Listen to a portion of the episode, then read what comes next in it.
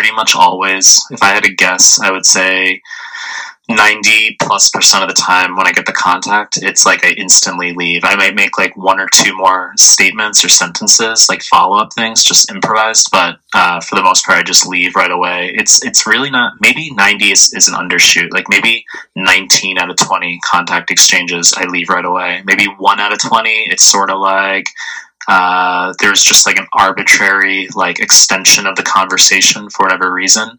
But in gen- like to answer your question though, uh, be in the habit of leaving right away when you get the contact exchange. Don't make it an arbitrary midpoint.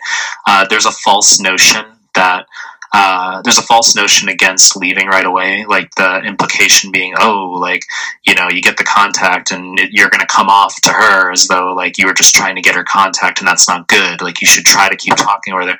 Uh, I don't, I don't agree with that. I think uh, once you get the contact, it's actually the most non-needy thing to just leave.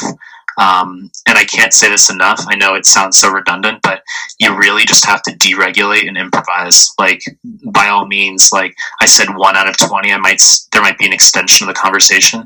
Maybe that one out of 20 literally is the appropriate conversation to do that for like the few approaches you do on a given day.